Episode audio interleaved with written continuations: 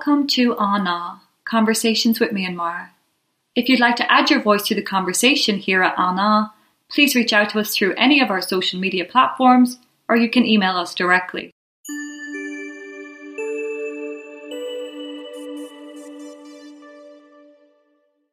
This conversation features Mark Farmaner, Director of Burma Campaign UK.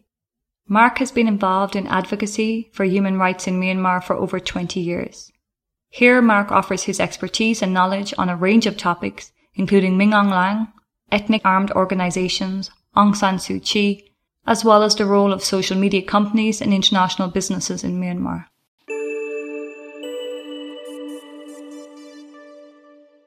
Let's start the conversation. Hey, Mark, how are you?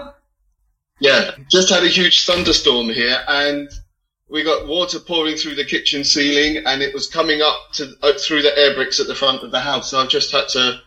I picked up my son, and we came back. It started just as I went to collect him from school, and yeah, so I'm sorry I had to run around like crazy. And we've got air brick covers because we had a flood once years ago. So I'm charging around in the garage trying to find them and put them on to stop the water getting into that house and things. So and bucket find buckets for the kitchen.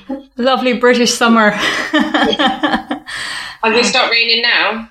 It's it's just trickling now, but I can see all the drains on the road were like the gullies were completely full. There, there was nowhere for the water to drain through.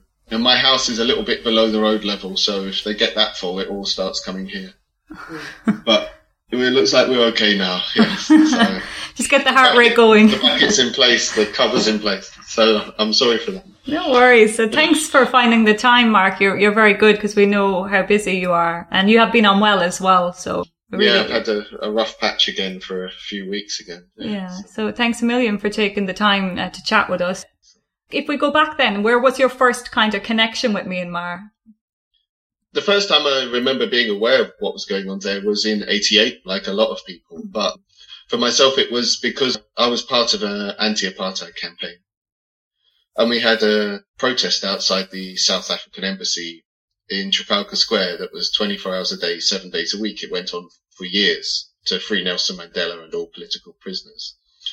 So I remember we had shifts there, so four shifts a day. I remember being there one morning and looking at the newspaper, and it was about how the military regime had been brought down by the protests, and we were discussing it outside the South African embassy, thinking, "Wow, if it can happen, if it can happen in Burma, hopefully soon it can happen in South Africa as well."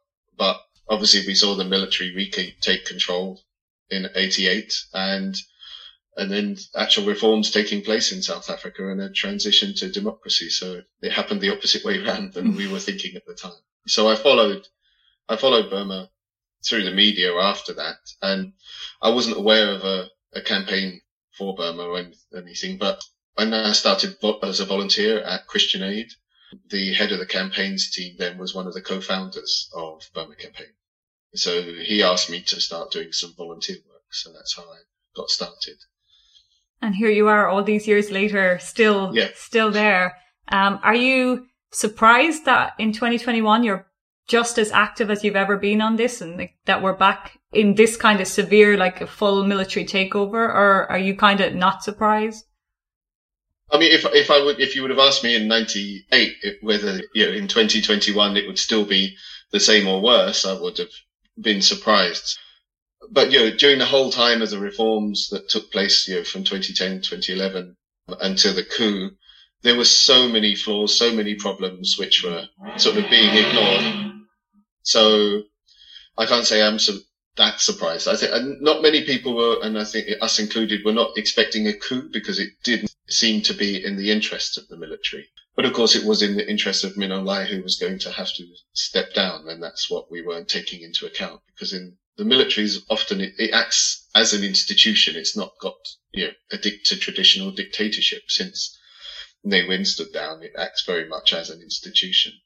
But it does appear that one of the main motivations for this coup was Min Aung own personal ambition, because the military seemed to be doing so well from the 2008 constitution. They literally got away with genocide. They with huge amount of new resources, you know, budget increasing every year they had everything to lose, and they, you can see that they have.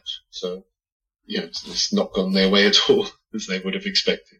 So, do you think that is the most likely then that the Min Aung Hlaing theory, his own personal um, ego, his not wanting to relinquish power, retire, does that seem the most likely reason? I guess it, it does seem to be the most likely, but I think that obviously there's a lot of underlying factors behind that because the other generals, the military, have swung in 100% behind him at senior levels. You know, so he's confident enough to leave the country, go to ASEAN summits, go to Russia, and you don't do that if you're not really confident in your own position. So obviously there's a lot of other factors at play as well, which, you know, everyone's always speculating about and claiming some sort of special and inside knowledge, but none of us really know for mm-hmm. sure what the motivations are. There were all sorts of different sort of battles going on behind the scenes in the corridors in Naypyidaw over, you know, c- control over different resources and things happening. But it's hard to see that, you know, on balance, there was anything that was threatening the military's core interests that they saw as such a threat that it would justify a coup when you balance it out against all the, the benefits that they've received but obviously they they've got their own way and their own priorities and their own thinking. So yeah, we can never read their minds. Do you think if there had been more international involvement and opposition and interrogation in terms of the Rohingya genocide, that this coup would have happened? That he would have been more reluctant to to take the action that he did? Yeah, I think that he he would definitely have been emboldened, you know, throughout the reform process. You know, we saw an increase in conflict in ethnic statesmen, huge money for a peace process when conflict was increasing. I mean, if you were funding a humanitarian project, feeding people and more people were hungry, donors would have a, a rethink. But with the peace process, you know, they, they refused to do so. They got very embedded in the narrative that they decided of what was happening in the country. And, you know, Rohingya genocide didn't fit with that. They didn't want to act on that. So I think he was feeling quite confident in terms of the very weak international response to the Rohingya genocide. So he would have calculated that, you know, the international response to the coup would be similarly weak. And, you know, miscalculating by arresting all of the 88 generation NLD leaders on the first night of the coup and not recognizing the huge numbers of younger generation and younger activists that there are now who would be able to mobilize people. So I think he made two massive miscalculations, but I think certainly, you know, he's consistently been allowed to get away with crimes against ethnic people, violations of international law. He would have had a strong sense of impunity and thinking that, you know, there would not be that strong a response to the coup. And just in terms of in the international response, uh, if we go back to 2016, 2017, when, when those reports were coming out and the fact finding missions uh, on what was happening in Rakhine, is Aung San Suu Kyi's symbol in Myanmar or her position, is, is that what prevented the international community maybe from, from acting more strongly at that time? Do they think because she was in that position, they were backing her or, or maybe they were hiding behind her and, and, to not act or feeling that as long as she was the symbol and she was there, we don't have to act or do anything. Did that play a role in the lack of action? I think it did, but I think you do have to take it back to 2012 when mm. we saw the first violence against the Rohingya, because this is a time when sanctions were just being lifted. You know, in, it was in April 2012 that you had the European Union announce that it was suspending its sanctions. The US had started to lift sanctions. You were starting to get that constant flow of foreign ministers and then prime ministers and presidents going to the country in this huge hyped narrative of a reforming, opening up country and all the voices warning, you know, of the problems that were outstanding, the constitution, that the military had drafted, all, all the different issues were being completely ignored. And, and it, even civil society in the country and, you know, in exile along the Thai Burma border were basically they were losing or threatened with losing their funding if they continued to be skeptical about the entire process.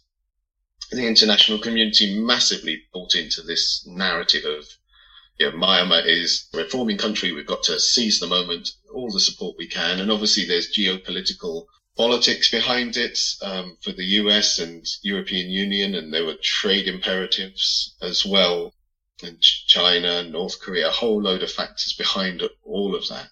But it did mean that then when we started to see the first wave of violence against the Rohingya in June 2012, it didn't fit with the narrative that the Western governments have been telling about what was happening in the country at all. They, they were framing Thein Sein as a, a reformer and, you know, hailing him as a reformer and, you know, he was starting to be getting international invitations and things. So, you know, the fact that ethnic cleansing was happening on his watch didn't fit. And we saw the British government actively downplaying what was happening. We, we documented their public statements and answers in parliament and compared them with the facts. And, you know, they were literally downplaying human rights violations and all the problems because it didn't fit with the narrative.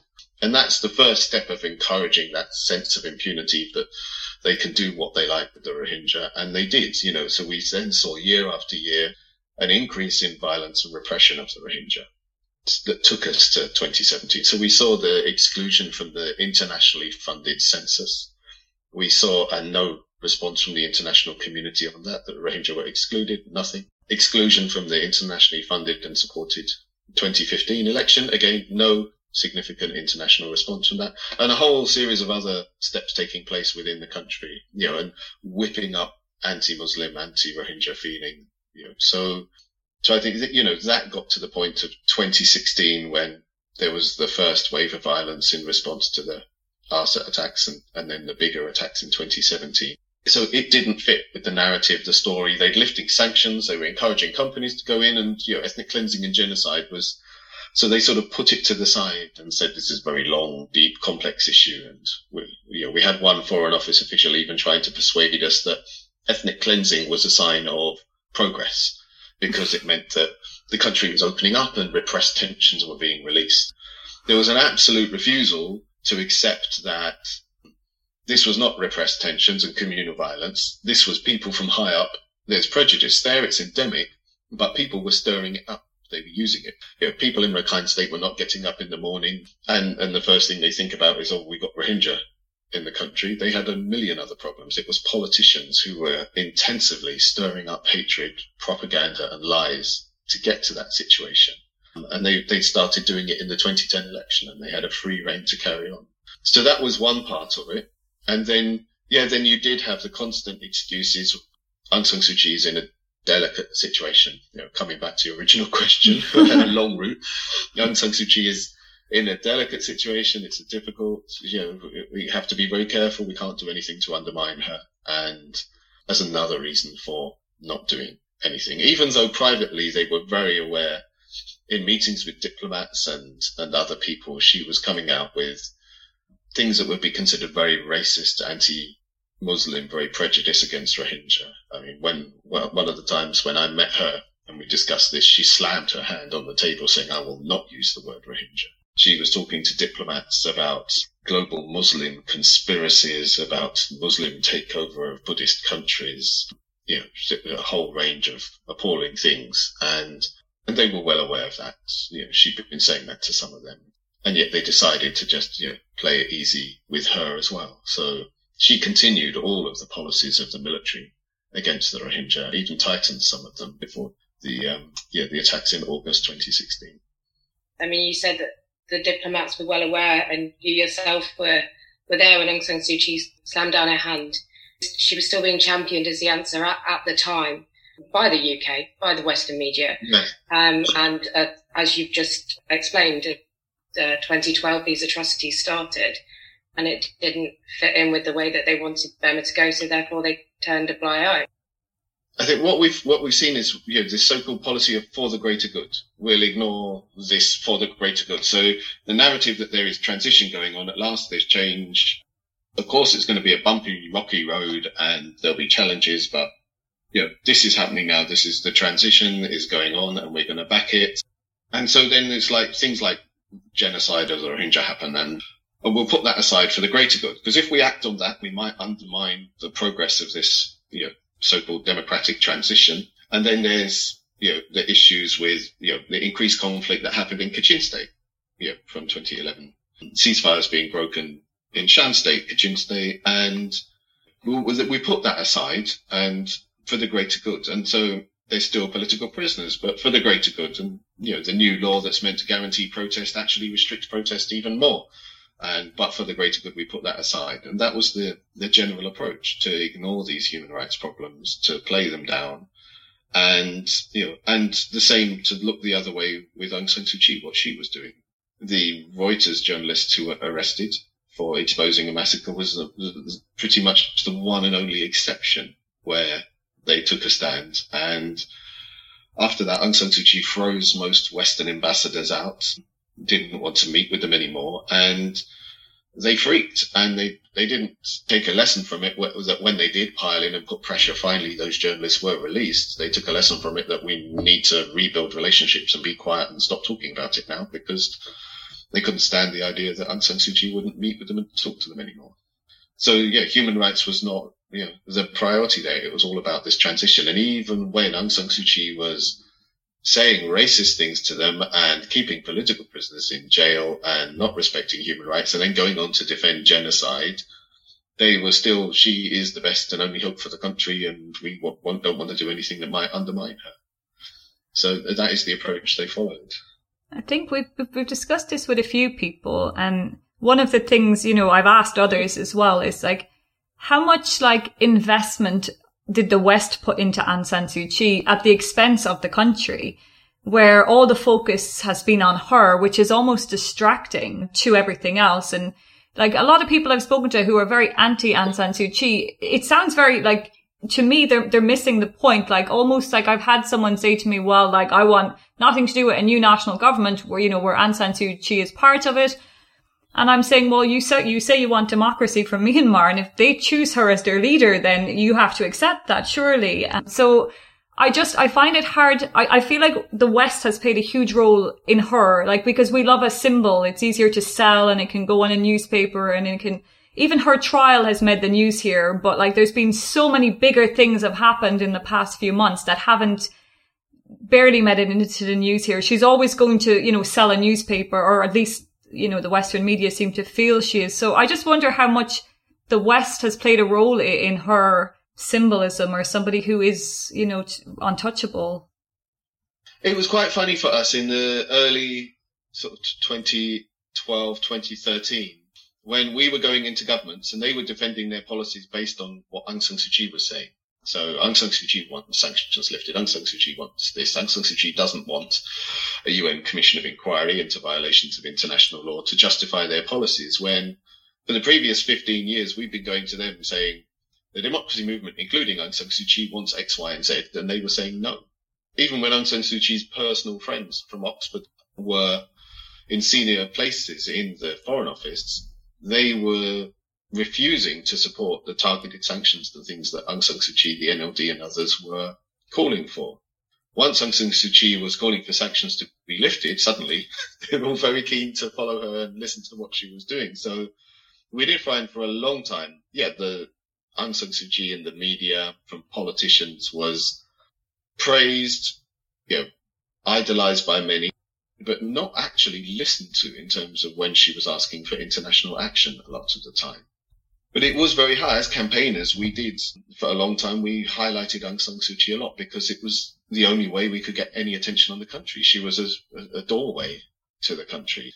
It's hard to imagine now, but you know, in the early 2000s, getting anything into the media about what was happening there was incredibly hard. When the Shan Women's Action Network produced their license to rape report, I think there was a small feature in the Telegraph here in the UK and nothing else it made media in the US more, but in across Europe, it was it received very little attention. And this was the first report that was exposing the mass systematic use of rape by the military.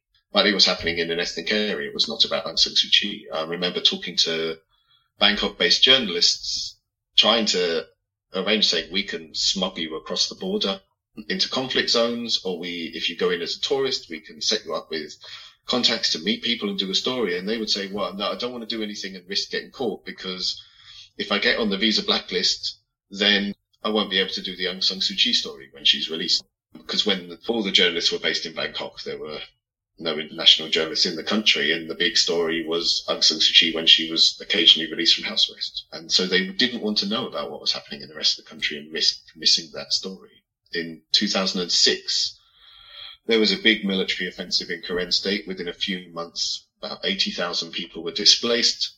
We could not get media interest for a long, long time in that and you know, really struggling to get any statements from European governments. And then Aung San Suu Kyi's house, there were some tiles replaced on the roof and that was in the media and diplomats were asking us what we thought about it. It created huge excitement and, and there were literally people talking about whether the fact that Aung San Suu Kyi had been allowed to fix a hole in her roof meant that it was a sign of political change coming to the country, where the military thawing was there going to be a, process.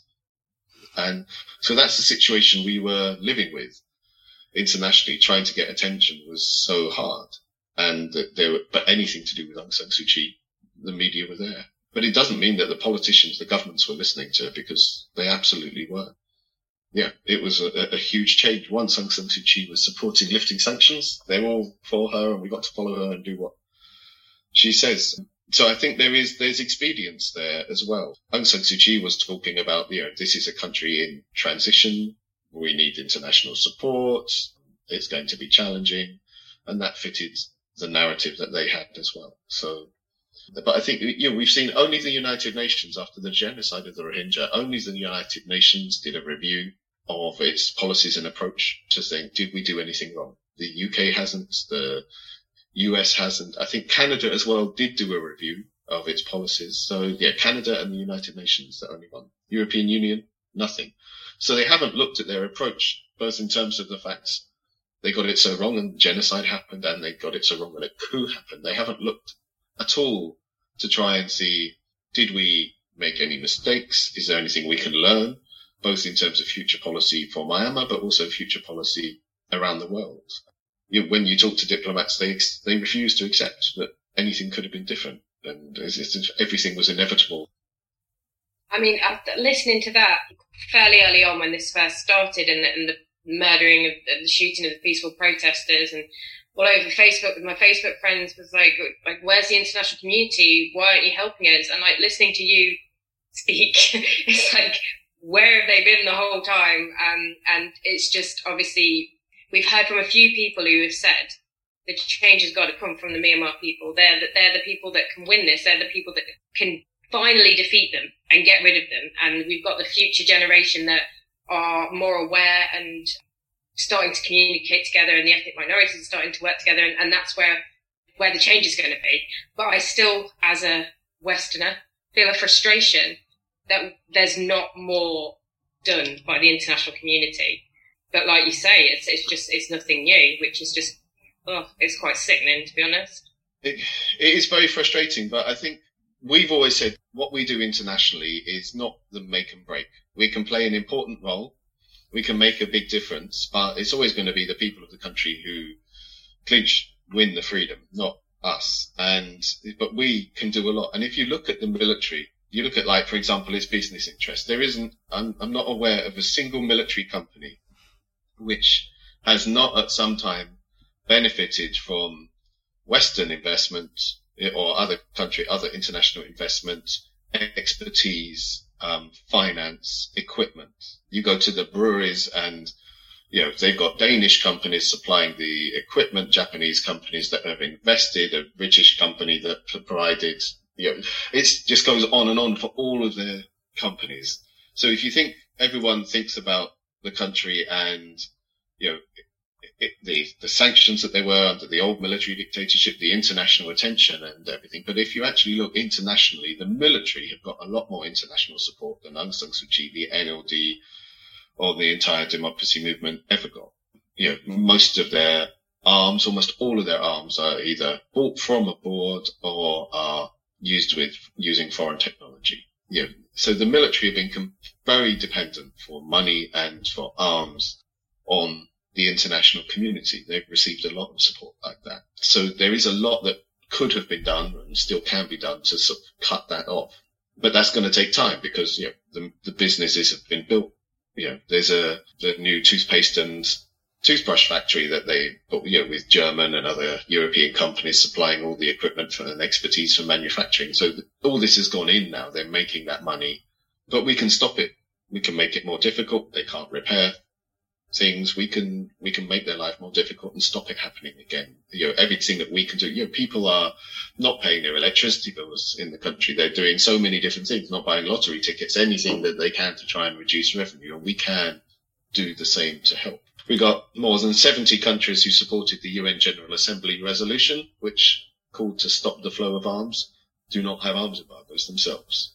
So there's a whole load of things that we can do to sort of turn words into action and to, to, to maximize support to, to make, you know, just adding straws to the camel's back. Most of the straws are going to come from people in the country, but we can contribute, we can help. And that's, that's always been our approach. And so, you, you know, we're going to, we're going to get to a point now the, the people that are traditionally always anti-sanctions are lying low now because there's so many horrific things coming on. But, you know, they're going to start coming back. They're going to say these sanctions are hurting ordinary people and sanctions don't work and you're driving the country into the arms of Russia and China and all these old chestnuts are going to start coming out. But we know that sanctions are not going to bring the military down by themselves. We never said they would. It's all part of a big picture. You've got that mass protest, civil disobedience, the different actions happening in the country. You've got you know, international justice, legal initiatives happening, building arms embargoes, reducing,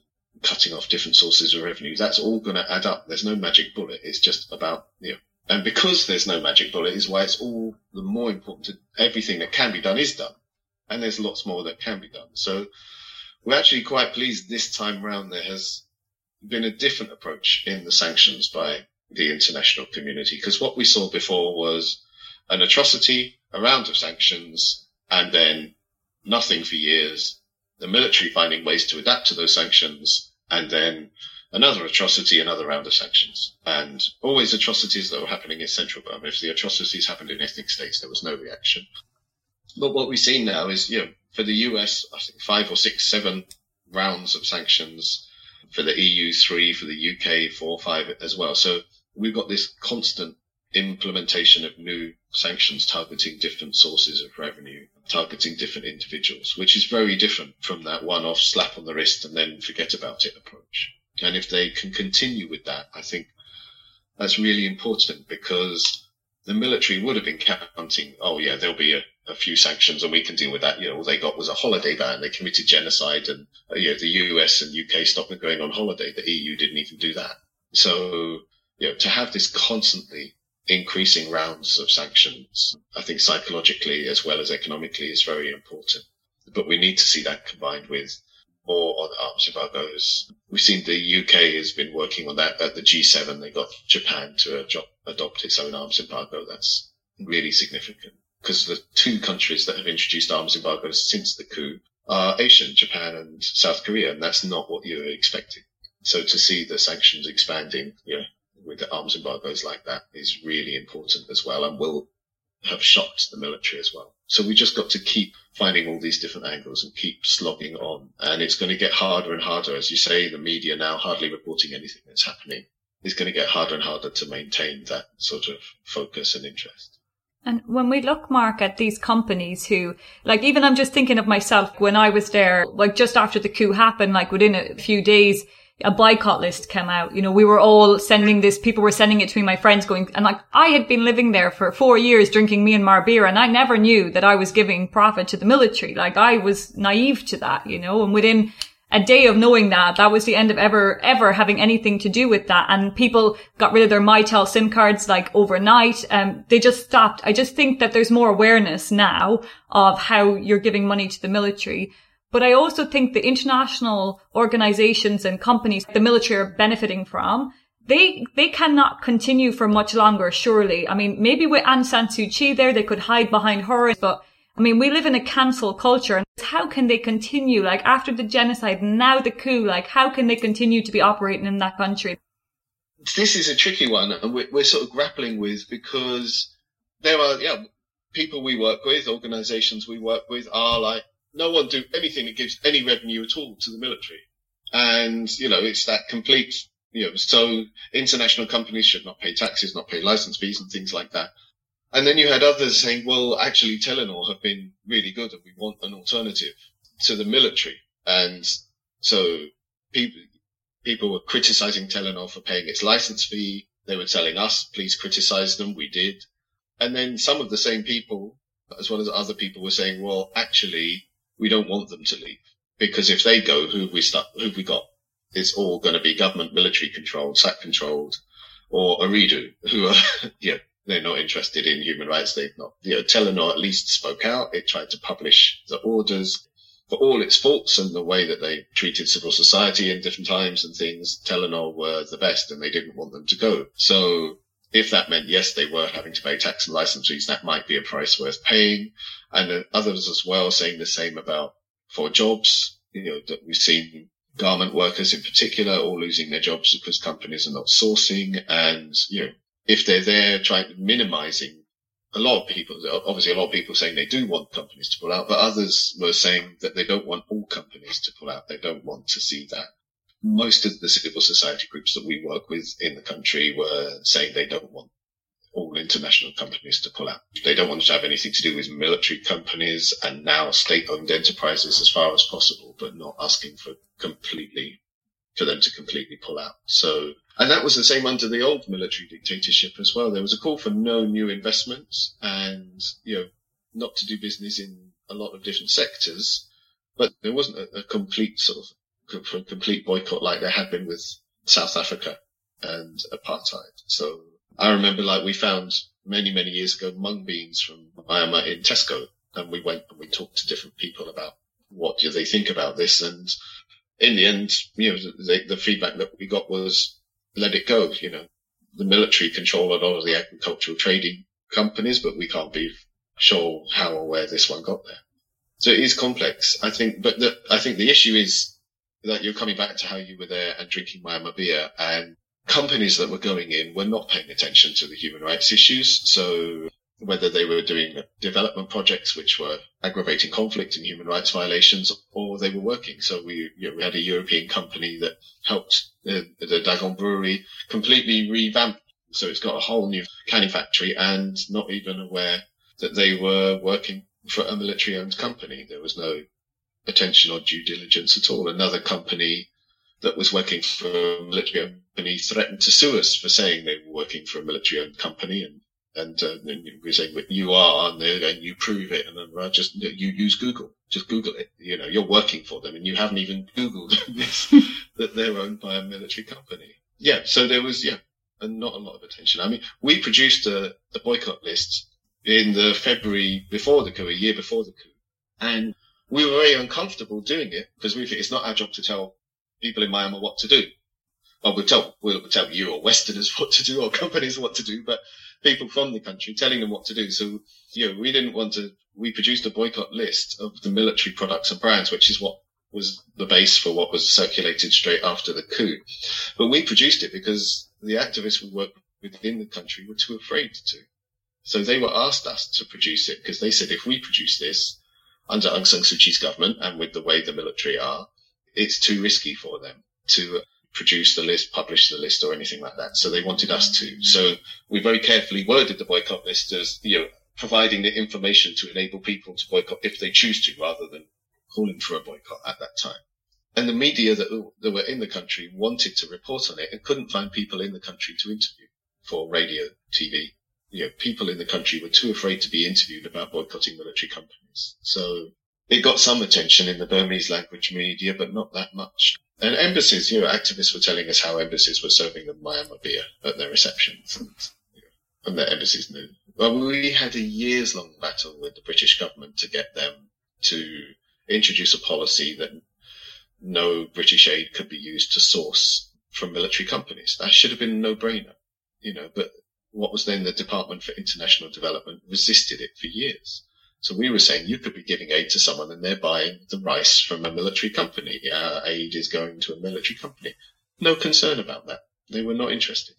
So investment, aid investment, they, you know, to, to make it a condition that if you invest in a company, they don't work for a military company was another huge battle we had to fight.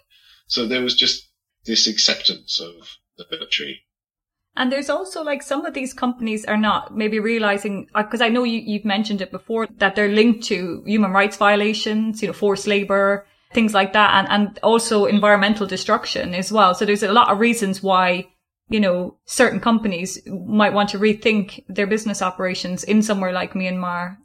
Dams are a huge you know, example of that because you've got so many international companies and, you know, and they're saying, oh, we're doing consultation, but, you know, the military turn up with some foreigners to talk to villagers and see how they feel about a dam and losing their village. It's nonsense. You know, so yeah, we, we had example of international companies where we were hearing, and we couldn't even talk about some of the examples we heard with international companies and the dams because it would put the local villagers in danger just, you know, if it was known that they were talking to other civil society groups or ourselves. So we couldn't even publish or report on what people were saying. And these were projects that were being managed and run by Western companies, by from Norway, from France.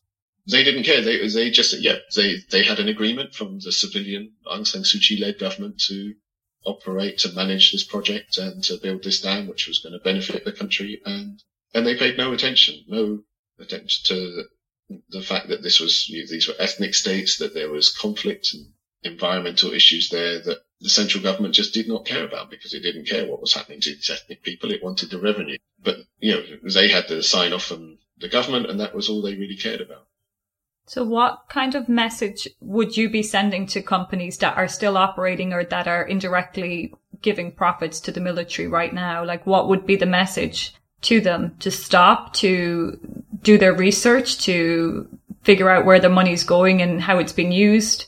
I think the key thing is make sure you're not doing business with any military owned or controlled companies and trying as far as it's possible, because it's not always possible to make sure you're not doing business with companies that are owned by military family members and relatives like that. We're currently waiting. We're sort of having dialogue and we're talking to different civil society groups for exactly what their position and policy is for international companies operating in the country and what they want to say. And so I, I can't jump in now and say mm. exactly mm. what that is because you know, we need to, to follow that. The NUG has changed a bit of its approach now. It's not asking all international companies to pull out either. So we need to see what you've got the political leaders and different civil society, how they, they're still, you know, everything is evolved so fast, things are happening so quick. And we're kind of transitioning now where people were like, we're all out. We're going to bring down the military. The coup's not going to succeed. And so we, we're in all out resistance and now people are being forced back into work.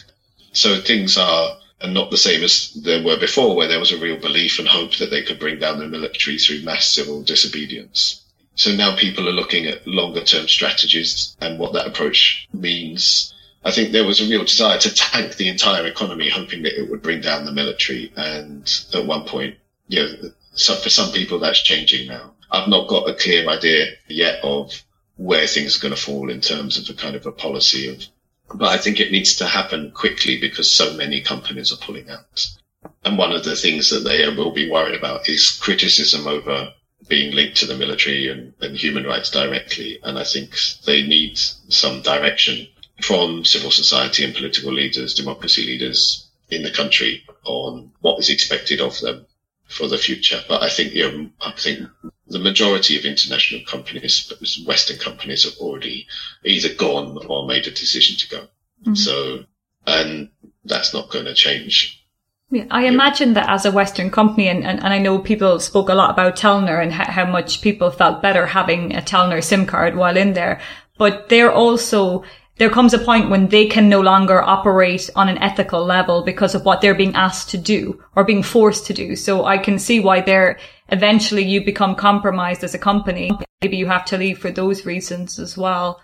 But the other thing I guess I would be curious to know what you think, Mark, is the role of social media because we've seen the, the propaganda war has started. I mean, a lot of people would say that Facebook played a huge role in the Rohingya genocide and that campaign of hate being fed. Do you think that tech companies have a responsibility here at this time for Myanmar?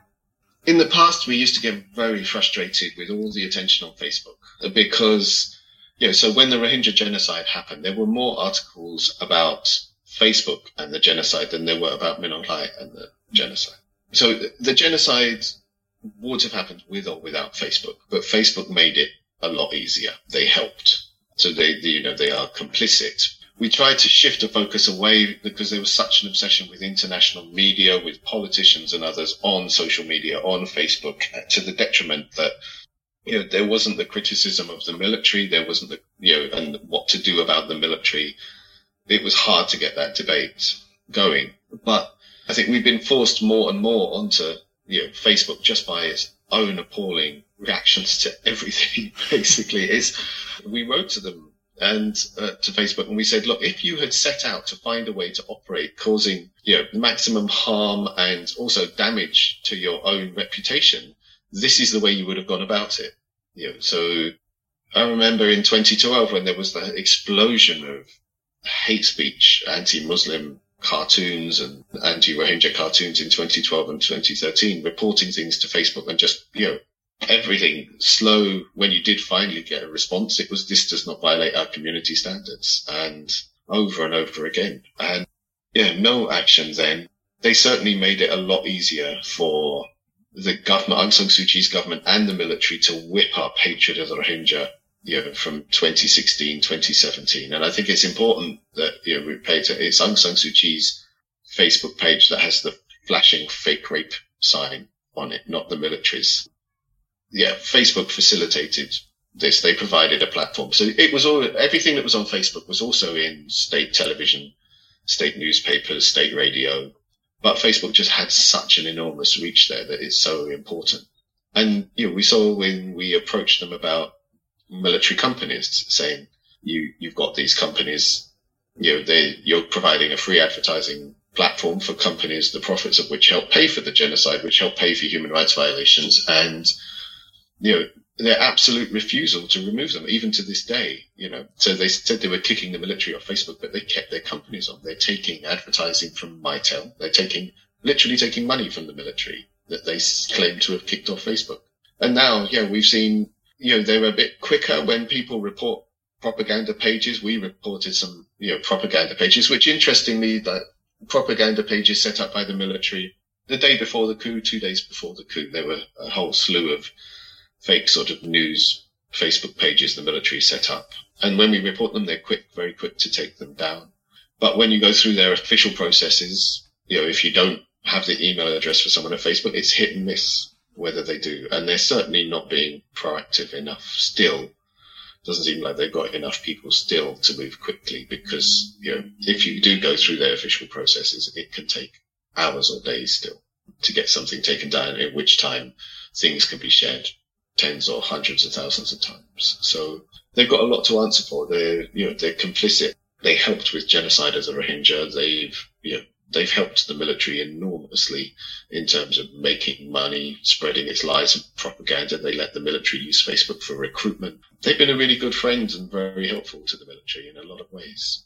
I guess the upside of things like Facebook now is the young generation are using it to get the information out, to mobilize, to um, to kind of play them at their own game.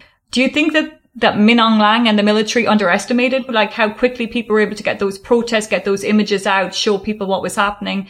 Do you think that that's maybe a miscalculation, something they didn't factor in when they were planning their coup? When the coup happened, it's like they had turned the page of the calendar just one day over from the previous military dictatorship from 20, you know, from 2011. They were acting in exactly the same way. So when there was extremely limited internet access and very few people were on Facebook and, you know, so they went for, you know, state media, they went for official media, they didn't go for social media, they didn't go for internet, they didn't go for young activists, they went for the 88 generation like we discussed earlier. You know, they were just way behind. And, and then we saw them scrambling to catch up with, you know, we're going to ban Facebook. We're going to, then we're banning Twitter. Then we're banning this. And they were just, you know, chasing themselves around trying to block and ban different sites and give these different orders. And then they couldn't. And then they're banning the internet for a few days, then overnight, and then this hours and that hours, and then slowing it. You know, it's, they desperately scrambled to try to control information because they were obviously still in the mindset of the 2000s when they were still lasting control and not adapting, which is strange because they've used Facebook and social media so much and so intensively themselves. I mean, and they've been really, really good at it in what they produce, very slick professional videos. lots of different, you know, clever, manipulative propaganda things. And so, you know, they've obviously got a team somewhere that was dealing very well with social media and how it works, but no one spoke to them when it came to the, the coup of what, what might happen the other way around because they were clearly not anticipating what did happen. And just something you mentioned earlier that actually was, I thought was quite interesting was a lot of people have said to us that they, they feel that there's a lot of generals, even quite top ranking ones that they don't think are in agreement with what's happening. But you made a great point that he felt comfortable enough to leave the country on several occasions since the coup and not worry about uh, a counter coup or that something would happen. So do you think he has a lot more support up there or do you think people just fall into line and they just go along? I think we've never seen the military seriously sort of split. I think you know, it's at the end of the day they've always stuck together. That's I think they're bound together by an ideology, a nationalist, racist ideology, and self-interest. And when there has been divisions at the top level, they purged each other ruthlessly and dealt with it internally. It's never spilt out into different battalions or different fighting on the street or anything like that. And even when there have been divisions, like they, for the whole of the sort of 2000s, there was this so-called hardliner, softliner narrative that there were reformers there and they just needed to be given a chance. And then added on top of that was, um, international pressure makes the hardliners stronger and the softliners weaker. But when you looked at the softliners, the softliners were not wanting democracy. The softliners wanted reforms of the kind that have taken place like, unlike the 2008 constitution. There were some generals who were saying, look, we're in control. We can just carry on as we are. And there were others that are saying, no, look, we're, we're, as a country, we're falling behind. As a military, we've got broken and out of date equipment. We face uprisings every generation, every 10 years. And we need to find a system to preserve our interests and um, while maintaining you know, the power or control over where, what we want to, which is what the 2008 constitution was all about. So those have been the divisions rather than anyone who's like, you know, genuinely seemed to want real democracy. There's been no evidence for, for that at all. Even Shwe Mann, who you know, for a while was hailed as a reformer, someone who committed war crimes in Karen state, you know, used forced labor, horrific things. You know, he was hailed as a reformer, but when media reported negative things about MPs like they were falling asleep in the chamber, he banned media from the media chamber. He was no Democrat at all. So I, I don't really think there is any real softliners waiting in the wing when there's been division, it's about what's in the best interest of the military to maintain its power and influence. It seems like rather than, you know, we want democracy and transition and, you know, we don't, you know, so same, same people who said he was, you know, genuinely wanted change where he wanted some change, but he was quite happy in English language statements to talk about the need for tolerance of different religions, and then in his Burmese language radio station, whip up hatred of the Rohingya the very same day. So so I've not seen any evidence of any progressive reformers in the military. So if there's not going to be anyone coming up through the ranks going to upset the status quo, how how do the military get out of power? What is the best uh, response do you think that that has the potential to like is it the sanctions is it these pdfs and these ethnic armed organizations coming together or is it likely that they decide, okay, we're losing everything and we try a transition again? Like, or is there any hope of that ever happening again? Well, I, th- I hope there's no hope of a transition happening again because the military will never allow a genuine transition, you know. So I think that, you know, from people, the way of people that I'm talking to now, old contacts, new contacts is much more now It's like, that's it for the military. They don't get another chance and they'll never believe them again. And I think, you know, whatever they say, you know, people are not going to believe that. And I think it's going to be a very hard sell for the international community to to argue that, oh, look, this is a reforming military, but it's not like the last reforming military. This is a different reforming military. So this time we're going to lift sanctions and do investment and do all the same things we did last time that didn't work again. So I think it's, it's hard to see how the military can go back to, you know, if they even wanted to, which there's no signs of whatsoever, to go back to trying to claim that they want some kind of transition and people now are talking about, you know, abolition of the military, no military now. It's, you know, which you didn't really hear people saying so much. They used to talk about reform of the military and changing the military. Now they just want the military completely gone. That's it. It's over. I don't think there can be any trust. And you remember in 2015, the military got something like 27, 28% of the votes. It's huge amounts. The USDP and military aligned parties. You know, I can't see them ever getting that level of support again. And so, you know, for them, any kind of sham democracy, 2008 style constitution is not going to work for them because they'll have even less representation in parliament than they did this time round. So uh, I think this is one of the things that's so different this time is you can't see a way out for them. Mm. In the past, it was, yeah, they cling on to power as things were and things just continue to decline or I can't see them doing that this time. I think, you know, they have not consolidated their power. The coup has not succeeded. They're, they're you know, technically they're in control, but they're not really in control like they were before to, to any degree. And they're facing international sanctions and pressure of a kind that they did not face last time. I mean, under the previous military dictatorship, it was very hard to get any effective sanctions. And the entire time under the last military dictatorship, the main sources of revenue for them were gas revenue coming from Western companies, the same as today. But hopefully this time around, we will see action on gas revenue from the US and European Union. Yet people are not going to accept.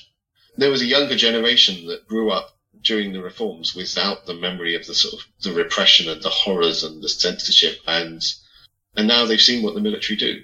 So the military can't turn around and present itself as reforming now because you've got a whole new generation of people who are awake to uh, their true nature and a whole load of people who uh, have been politicized who were not that politicized under the previous military dictatorship now as well. You know, celebrities who were happily starring in films under Than Shwe are now in jail, in hiding, on the run. They've spoken out this time. It's completely different. Uh, so I can't see any way out for the military, and I think that's that's something they'll be looking at. There isn't a path out where this this ever gets easier, where things settle down for the military. People are going to keep resisting. The international community is going to keep piling on pressure. So there's no way out for them, and then perhaps that will create tensions within the military, mm-hmm. and not where some genuine reformer comes to the fore, but anything that destabilizes them will help you know, the only, perhaps the only savior that there could be for the military is if Aung San Suu Kyi was ever released and, you know, she was willing to compromise and use her power and influence to try to push something through. I can't see anyone else in the country who would have a chance of doing that. But now I think, you know, people have come so far. They've seen so much. I can't see how people would accept that, even from her. And I think as well, like the, the Myanmar diaspora all around the world have been like incredible. I think people underestimate how much they're doing to help with CDM, to set up these groups, these activists, people who were maybe away in college, who maybe left and, you know, had families abroad or, you know, for whatever reason they went abroad for jobs. They're doing a really good job and they are not under the same pressures. They have less risk to keep going and keep pushing and keep fighting. Um, so I think they're going to play a really big role in, in, in trying to, I guess, push the military out because as you say, where are they going to go? I mean, he's got to do this to his debt. He's given everything for this coup. He, he there's no way back for him. So he's going to, he, he's not going to back down, but maybe those generals who had a quite a nice life up until the 1st of February are thinking, Hey man, we could sacrifice him to, to go back to what we had before. And maybe, maybe that's, uh, yeah, a scenario. I'm, I'm not so sure it will go that far, but um, yeah, and they won't be able to go back to what they had before. But I think again, we can't underestimate, you know, that the mm-hmm. psychology, the belief that they have that they are the saviors of the nation and they are the only ones holding it together against all these different ethnic armed groups, against different religions, against the Muslims, against the communist NLD, against, you know, and their hatred for Aung San Suu Kyi you know, they really do believe their own propaganda, a lot of them. Yeah, their mindset there is, you know, very rigid and fixed. And as well, you know, we've never seen any significant splits in the military where, which has led to, you know, different factions, you know, so all those very silly comparisons to Syria, you know, but you haven't had a military split in that way and, you know, and be part of an opposition force or anything like that. In terms of those EAOs, then there's a couple of big ones that are have not kind of really taken a side yet, or are still uh, obeying their ceasefires. Is that correct? Is that still the case? Yes, there's a, a, a few of them, and I think I think there was the reaction of one one person that I knew there from one ethnic state to the coup was that it had happened in another country you know, that they had suffered, the, they'd, they'd, suffered conflict and human rights violations the entire period of the reforms while everyone was hailing freedoms and changes and, and no one in central Burma really paying attention or caring about what was happening there. And so when the coup was there, they didn't feel that it was happening to them. I think they do now because you've seen the increasing conflict. You've seen CDM people and others. You've seen airstrikes and everything. So it has changed. But ethnic armed organizations have been around for decades and they've seen all this before. And I think it's one thing you, you were talking about earlier when you referred to people becoming more aware of what's going on with ethnic people and working together. But we saw that again after 88. We saw after 88 the students flee the cities because of the crackdown. We saw them go to ethnic states. We saw them being taken in. We saw them, those who wanted being given training and support for creating their own armed forces. We saw lots of ethnic alliances with the sort of Burman, the Burmese groups, um, coalitions and cooperation. And then the minute that Thein Sein came in and offered sort of dialogue and told some of the Burmese groups that they can go back, most of them went back. And they abandoned all the ethnic alliances and they abandoned the ethnic people and, you know, NLD LA, liberated area people who'd been in Mae Sot, who'd lived in Karen state and Kachin state and you know, went back to Yangon and Naypyidaw while human rights violations against them were continuing and they felt abandoned by that. So I think ethnic armed organizations and civil society are a lot more cautious this time around because they paid a really heavy price before. The Karen National Union lost their headquarters because they were sheltered during the democratic opposition and they came under sustained attack and they lost manpower. So, you know, they're more careful this, this time round. And as well, I think you saw the, the initial approaches of know, CRPH when they're talking about creating a federal army which incorporated the ethnic groups. It's like, and they're scratching their heads thinking, you think you can just announce that you're going to take our soldiers? you know, the, the arrogance and the lack of understanding of their situation how these armed groups are holding on to territory desperately, holding on to territory to try to protect the civilian populations in and, and how precarious their situation is. The idea that they could go on the offensive and all join together is, you know, it just shows showed a complete lack of understanding of their situation from the sort of Burmese dominated NUG and others. So, you know, that actually created a bit more antagonism there at that sort of political level. And I think there's still a, a, a, real lack of understanding there. I think some people there, they're in those, they're seeing for themselves now what goes on. They're experiencing airstrikes and the lack of food, the lack of international support. They're getting more of an understanding, but we'll have to see how long that lasts and how that translates. And then you've got other organizations like the WA, one of the biggest armed forces who really don't care. They're not interested in human rights and democracy. They want to control their own territory, their own trade, drugs trade, and they're never going to side with anybody seriously unless they see, you know, that the military are suddenly going to be a, a real threat to them. But the military are bullies. You know, they're not going to take on an armed force with 30,000 soldiers. Yeah, no, that's an interesting point you do make because, you know, as you say, it's like people think that the, the EAOs are going to come and save everybody. But like, I mean, it's a really interesting point you make because, you know, we've been, they've been there, they've done this and people forget easily and move on when they get what they want. And there needs to be a lot more building of trust and dialogue and understanding before that, that would be a meaningful um, alliance, I guess. I think some of the ethnic leaders, they understand the need for solidarity, working together, you know, but at the same time, in the back of their minds, they're just remembering 10 years ago, governments would come to us and say, oh, what, you know, if the military fall, the country will fall apart. It will be another Yugoslavia. It will be this. And we say, no, it won't be because you can see here on the border, Thai Burma border and the different coalitions, you know, the ethnic groups and others, they're all working together. They're all cooperating together at political levels. And, you know, that all fell apart as soon as the Thein Sein government came along, you know, and he told a lot of the political leaders they could go back. And that's still a, a raw, painful memory for a lot of those leaders. So yeah, they're engaging again, they're working together again, but they they've got that in mind. But they yeah, they felt completely abandoned, and they saw people that they had sheltered and fed and helped, and you know then siding with the military, going back to Yangon and even working with the military-backed government, taking positions with them, and appearing on the other side of the table in peace negotiations and things like that. So yeah, I think there were some bridges that were burnt there that you know are going to be very hard to rebuild, and I don't think that sort of the, the current generation, the younger generation of sort of NUG leaders, I don't think a lot of them are even aware that that happened. So they just have very little understanding of what's going on in ethnic states, the situation of ethnic people, the history of what's happened. It wasn't just 88. U Nu did the same after the coup in 62. He went to the border. He went to Karen. He went and tried to build an army. He wanted to march on Yangon. And then when he got a deal, he abandoned them and went back to Yangon as well. So, you know, this is a cycle of history repeating itself here, which, you know, most Burmese people don't know about. And so then are surprised or don't understand why many ethnic people are cautious in the way that they are.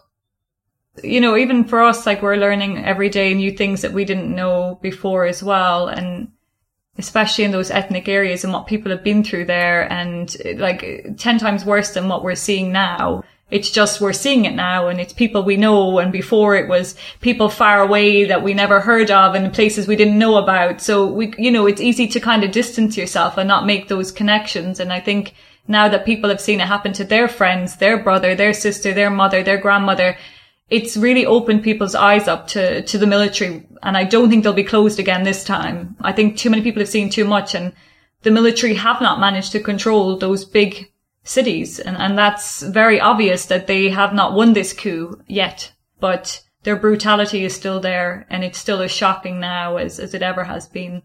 Yeah, and what we were talking about earlier, Suzanne, in, in terms of COVID, and mm. people are very scared right now, and there's this oxygen frenzy going on. And you were talking about Facebook earlier in terms of like uh, the propaganda and stuff. The images I'm seeing at the moment are cartoons of the military stealing oxygen yeah. from old from elderly people and things.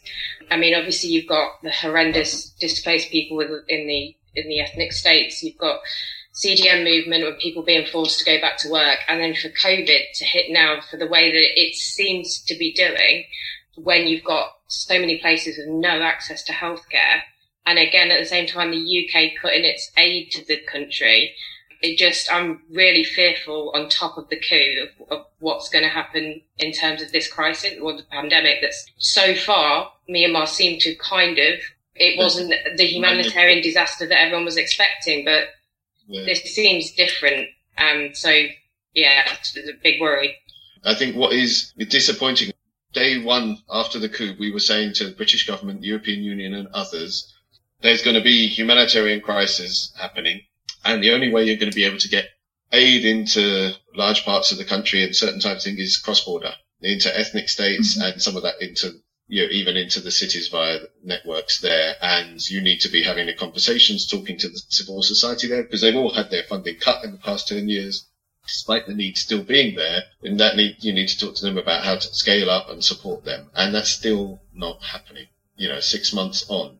And so, yes, from large parts of the country, you're not, it's going to be incredibly challenging, but there are parts of the country that are not under the control of the military where there are millions and millions of people and even under Aung San Suu Kyi's government, you would probably not have got access to most of those places because of the restrictions that Aung San Suu Kyi and the military were putting in place on humanitarian assistance in parts of ethnic states. So it was always going to be the case for a lot of these places that cross-border aid is the way it could be done. But you've got cross-border aid that can reach people in the areas under control of armed ethnic organizations. You've got cross-border aid that can also reach in mixed controlled areas or even military controlled areas in some instances where mobile health clinics and others supplies and stuff can be brought in through civil society to reach people. And yeah, for, for COVID, for the vaccines, for I think none of that is happening still. There's very little. There's been emergency support for some of the CDM people that was arriving. But, you know, we know of civil society organizations that put in requests to international donors in March and have still not received a response. Know, so COVID is not just happening in the cities, it's going to be spreading, it's going to be happening in the, the townships, the towns, the villages, the remote areas as well. And it's going to be even worse. You think it's hard to find oxygen in Yangon. You know, try finding that in remote ethnic areas is going to be impossible. So there's lives that can be saved, people that can be reached there with international support. That's something that can be done and isn't being done again. So.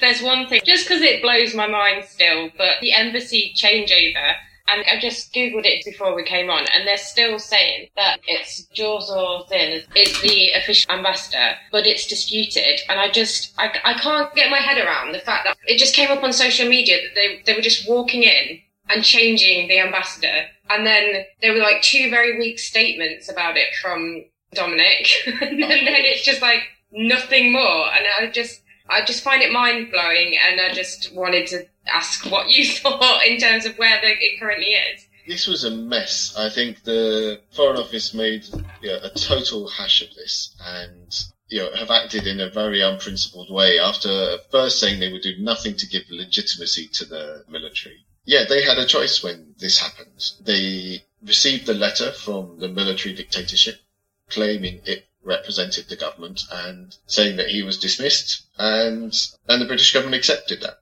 Whereas they could have rejected that saying we don't recognise he was the government and therefore we are not accepting this. But they didn't, they accepted it. So we got a military attache. Why have we still got a Burmese military attache in the UK? It serves no purpose whatsoever for him to be there. We don't have our own military attache in the country anymore. But anyway, we've allowed a member of the military to wander. He lives in a luxury house worth millions in Wimbledon, and his office is another luxury house around the corner from his house in Wimbledon. So he's living in this luxurious home. He went and yeah, kicked out the ambassador that had been appointed by the civilian government, and the British government just rolled over and accepted it. But first they lied. So their first statement was that we we recognise states, not governments. Well, that's a complete red herring because we recognized Myanmar at the time of independence. That's, that's, done decades ago. It's not an issue. And we do have a choice to recognize governments. And I think that's where the British government is a bit traumatized because they did that with Venezuela.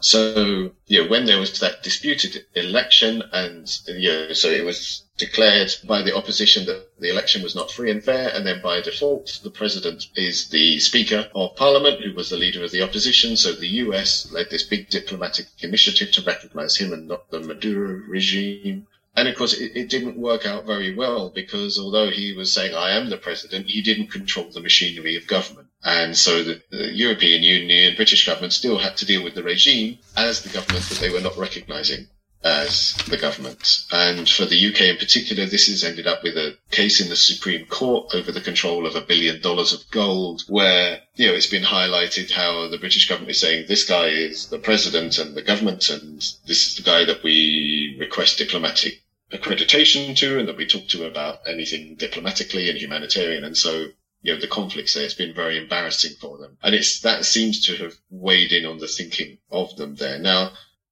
that's separate though in a way because you cannot accept the military's right to uh, hire and fire ambassadors without then having to go the next step and recognize the NUG as the government. But they, the Foreign Office seems to have decided that on this issue they're going to, you know, accept the military as the government. So they've accepted the military's right to fire the ambassador.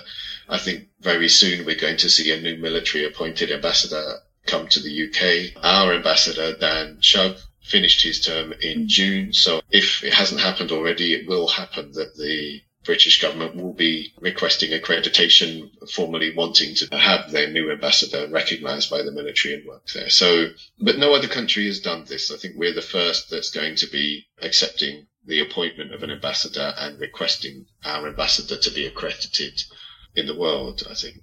And that's a, a big step to legitimizing the military. It's very disappointing. So I think part of the other problem with Joseph is he, he didn't recognize the CRPH. He didn't side with them either. So he's actually, he's unpopular with many of the members of the community here. He's a revolting individual.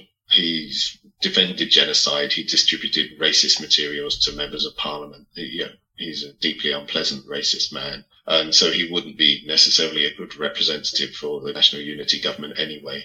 but yeah, he's got some members of the community here who have sided with him. But I think as far as the UK is concerned, and I think pretty much for the European Union as a whole, many other governments, the hopes of official NUG recognition are extremely unlikely. I think it, it's just not going to happen in the UK. Can't see it happening with the European Union either, even if maybe one or two individual member states go down that path. I don't think the EU as a whole will. And I think Venezuela seems to be part of the reasoning for that. So I think governments don't want to give legitimacy to the military, but I don't think they're willing to then go the next step and endorse and recognize the NUG. And it, it's so odd because the UK have been so vocal, you know, of, of a lot of the countries. They have been so openly vocal and saying all the right things, but doing all the wrong things. Like their words and actions totally mismatched. It's really odd because when I see those statements, I'm like, oh, good on the UK. And then I see what they do. I'm like, what? Yeah, just, it's, it's, that accountability. They're constantly talking about accountability while absolutely steadfastly refusing to do anything on accountability, refusing to join the case at the International Court of Justice, refusing to support ICC referral, you know, and yet banging on endlessly about it. Um, I, I, think they have been good on the sanctions. They have been good on uh, arms embargo. You know, we were asking them to try and build a coalition of countries to impose arms embargoes. They have taken that on board. They have been pushing that agenda. So credit there. They have sanctioned you know, entities and will continue to do so. So credit there. You know, they pushed the issue on the G7 agenda and others where they've had the opportunity. They were planning to do it with the Commonwealth meeting, but that was postponed. So there's some positives compared to the past, but that's only because we're starting at such a low bar.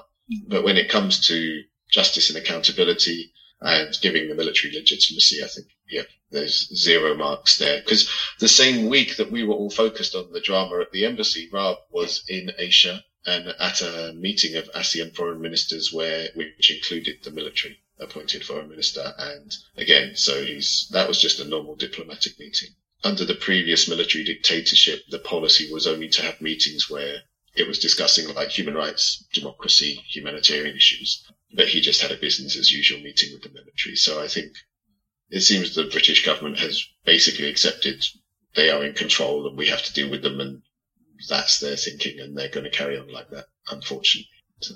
Like, I think the yeah. one thing from talking to you, Mark, as well, is like, you have been working on this for so long. It's, I kind of feel hopeful that there's people like you kind of out there as well, you know? And I, I hope that people listening feel hopeful that you're out there fighting their corner for them and have been for decades. This is not just you saw what happened in February like us and went, Oh my God, this is terrible. Like you've been doing this for so long. And I know there's a team of you and I know there's lots of people like you, but you're just the one we're talking to today. So, um, this not to dismiss other people people, but like it, it is, it's amazing what you're doing. And you are bringing about change, and whether it's slow and whether it's not everything at once. I mean, there would be nothing if you guys weren't pushing for these things all the time.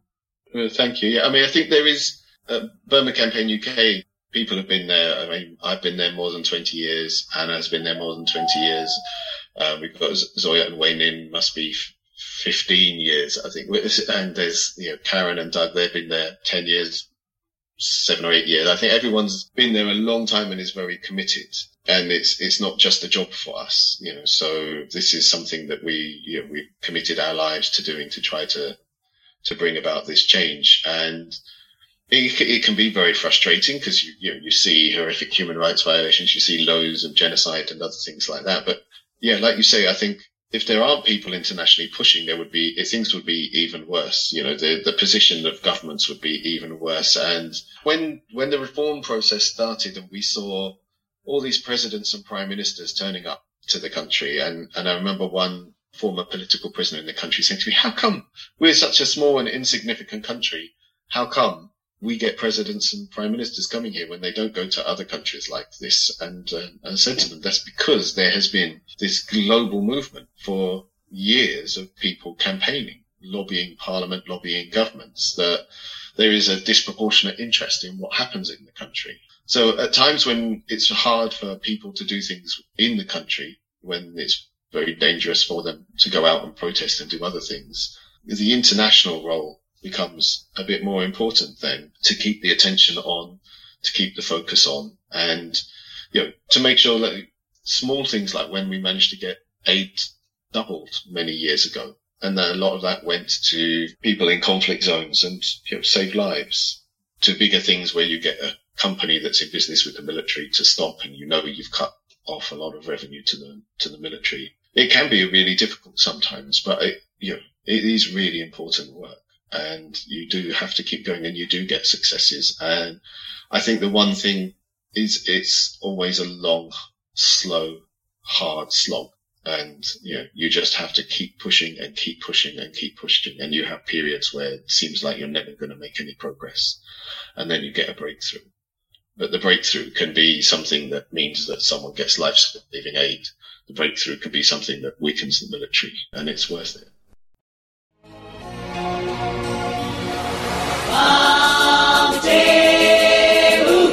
Thank you for listening to Arnal Podcast. You can follow us on all major social media platforms. It's at Arnal Podcast, spelled A H N A H. Please like, follow, and subscribe. Myanmar remains in our hearts and thoughts. We have not forgotten you. Let's keep the conversation going.